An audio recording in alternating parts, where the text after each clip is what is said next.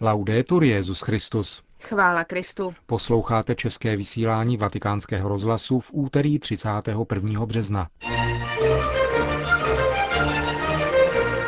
Bylo zveřejněno poselství svatého otce ke dní modliteb za kněžské povolání. Benedikt XVI. vyzval k osvobození unesených pracovníků Červeného kříže na Filipínách. Svatý otec rozhodl o vykonání zvláštní apoštolské vizitace u řeholní kongregace legionářů kristových. To a mnohé další uslyšíte v našem dnešním pořadu, ke kterému vám přejí hezký poslech Markéta Šindelářová a Milan Glázer. Zprávy vatikánského rozhlasu. Vatikán. Dnes bylo zveřejněno poselství svatého otce ke Světovému dni modliteb za povolání ke kněžství a řeholnímu životu, který připadá na čtvrtou neděli velikonoční, tedy 3. květen. Jeho tématem je důvěra v boží iniciativu a odpověď člověka. Povolání ke kněžství a zasvěcenému životu, čteme v poselství, je zvláštní boží dar, který zapadá do rozsáhlého plánu lásky a spásy, který má Bůh s každým člověkem a celým lidstvem. Modlitba za to, aby pán poslal učedníky na svou žeň, k čemuž je církev vybízena samotným Kristem, musí být nepřetržitá a plná důvěry, píše Benedikt XVI. Třeba, že v některých částech světa zaznamenáváme znepokojující nedostatek kněží, ubezpečuje nás neklamná jistota, že Bůh svou církev nadále vede. Je zapotřebí se modlit, aby celý boží lid rostl v důvěře vůči Bohu, že nikdy nepřestane povolávat lidi ke zvláštní spolupráci na díle spásy. Tato boží iniciativa vyplývá z lásky a vyžaduje ze strany člověka dobrovolnou odpověď. Učí nás tomu Kristus, který zcela vyplnil boží vůli spasit svět. Tento model dialogu povolání mezi iniciativou Otce a důvěřivou synovou odpovědí mohou kněží rozjímat slavením Eucharistie.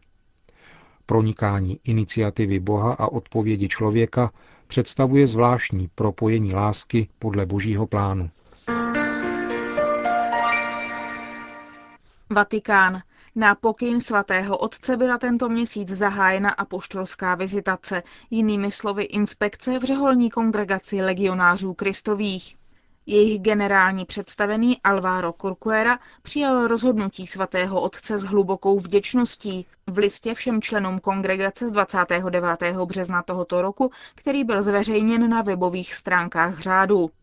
Vybízí v něm všechny členy, spolupracovníky z hnutí Regnum Christi i přátele kongregace, aby se modlili a přičinili o to, aby tato zvláštní pomoc svatého Otce přinesla plody opravdové zbožnosti, apoštolské účinnosti a službě církvy, O apoštolské vizitaci informoval představeného legionářů Kristových státní sekretář kardinál Bertone dopisem z 10.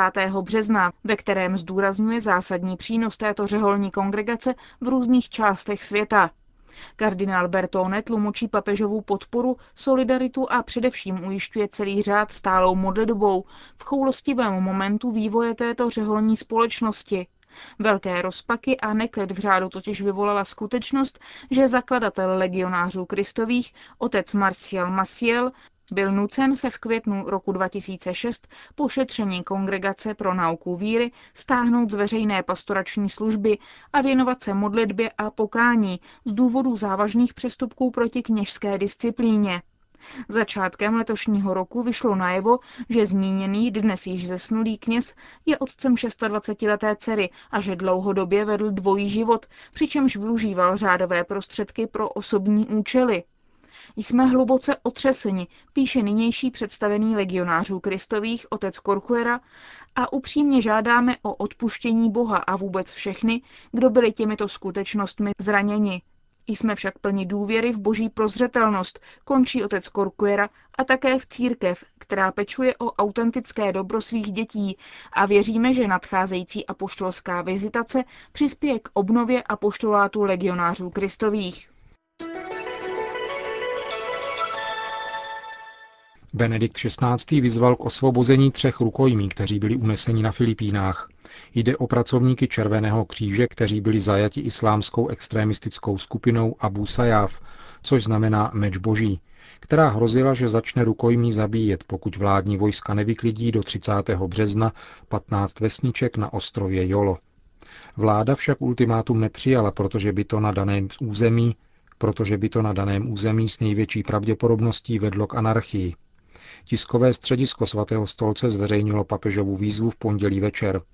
Svatý otec sdílí obavy rodin a všech, kterým leží na srdci záchrana třech humanitárních pracovníků Červeného kříže.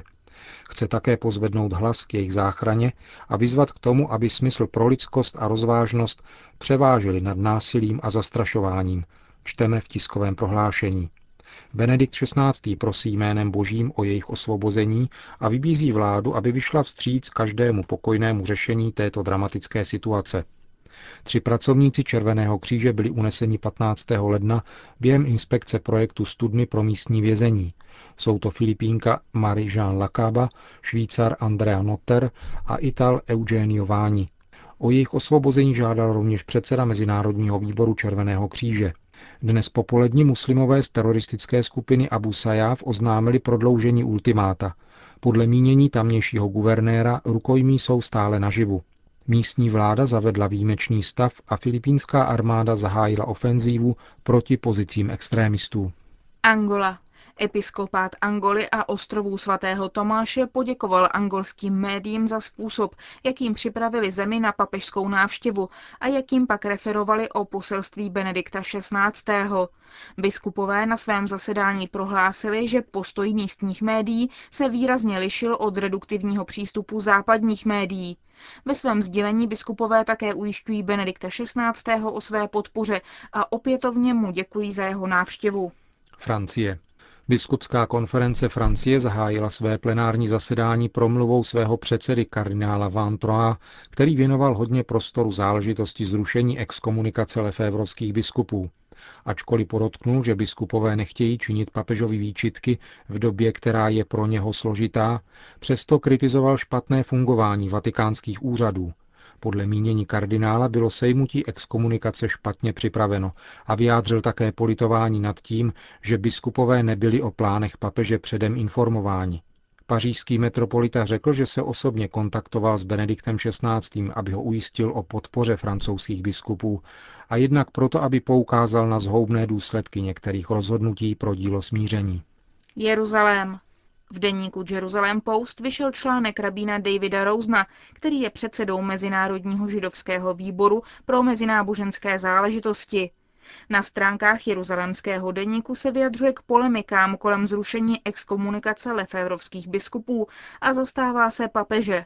Rosen podotýká, že prohlášení papeže odmítajícího antisemitismus a negaci holokaustu není překvapením pro nikoho, kdo Benedikta XVI. zná.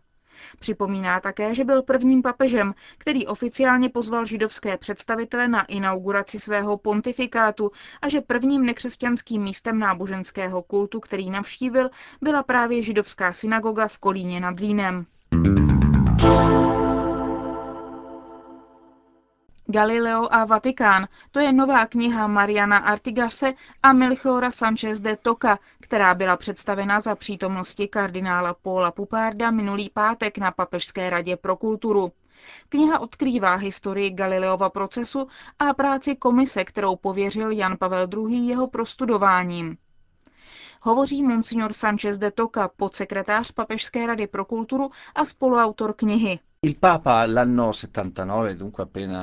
V roce 1979, tedy hned rok po svém zvolení, překvapivě a u příležitosti z tého výročí narození Einsteina začal papež hovořit o Galileovi a požádal všechny historiky, teology, vědce, aby znovu proskoumali jeho případ, a to tak do hloubky, aby mohly být odstraněny překážky, které ještě v myslích mnohých tento případ klade do cesty smíření mezi vědou a náboženstvím, Tahle slova měla na poli kultury ve světě vědy, ale také uvnitř církve ohromný ohlas.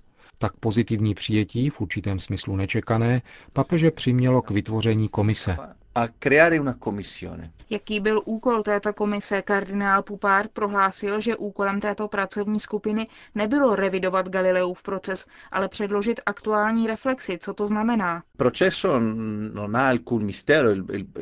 Proces nemá žádná tajemství. Proces Galileem v roce 1633, jeho vynucené zřeknutí se názoru, je dobře známý. Na procesu není co revidovat.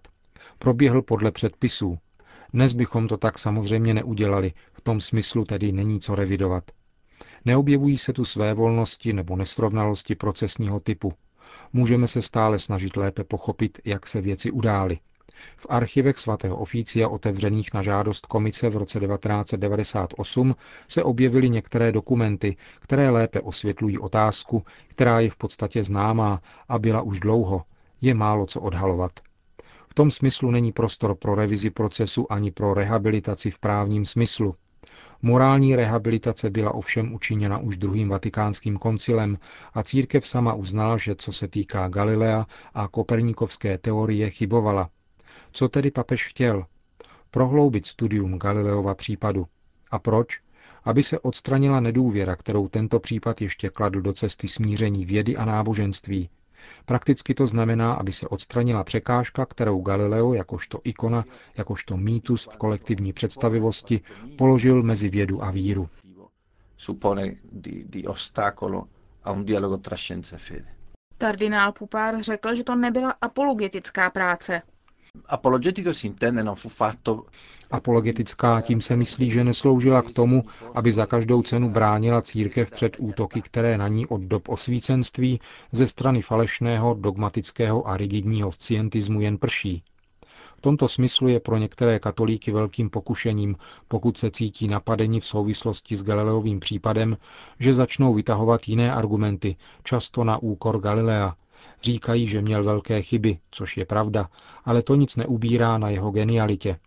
V tomto smyslu tedy nešlo o apologetiku, o to hájit za každou cenu to, co církev udělala, ale pochopit, jak řekl kardinál, co se stalo, fakta, která byla nicméně známá, jak se to stalo a proč. Come era successo e perché era successo říká Monsignor Sanchez de Toca, podsekretář Papežské rady pro kulturu a spoluautor knihy Galileo a Vatikán.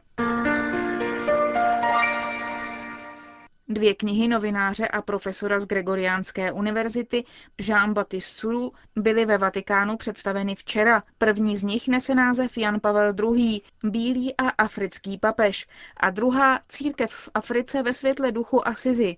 Knihy reflektují první biskupský synod pro Afriku ve světle toho příštího, který je naplánován na říjen letošního roku. A co pro církev a Afriku znamená postsynodální exhortace Ecclesia in Africa?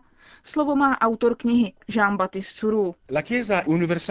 Univerzální církev odhalila živou Afriku se srdcem plným vitality. Synod v roce 1994 byl důležitý, protože od konce koncilu se očekávalo zhromáždění biskupů za účelem diskuze o problémech Afriky. Zanedlouho tu bude další synod, který bude hovořit znovu. Bude se hovořit o spravedlnosti, míru a smíření. Jak Afrika vzpomíná na Jana Pavla II. Jan Pavel Pavel II. byl a zůstane pro Afričany zásadním. Ve své knize mluvím o závěti Jana Pavla II. pro Afriku. Ve svém poselství potvrdil, že Afrika se musí stát protagonistou vlastního sociálního, ekonomického, politického, kulturního a náboženského rozvoje. Jak přijali Afričané poselství Benedikta XVI. na jeho nedávné cestě? Pro Afričany je Benedikt XVI. Petrův nástupce. Tak, jak přijali Jana Pavla II., tak přijali i Benedikta XVI. Přijali ho jako osobu, která zajišťuje jednotu, jako otce rodiny, který přichází navštívit své děti. Jak reagovali Afričané na polemiky západních médií o AIDS? Já jako Afričan mohu říct jedině, že evropská média ztratila příležitost mlčet. Nemohou stále myslet za Afričany, odpovídat místo nich. Jsme dost dospělí a schopní užívat vlastní mozek. Jsme schopni otevřít ústa a říci věci, které dávají smysl. Už toho máme dost a jsme z toho unavení. Říká novinář a profesor Gregoriánské univerzity Jean-Baptiste Suru.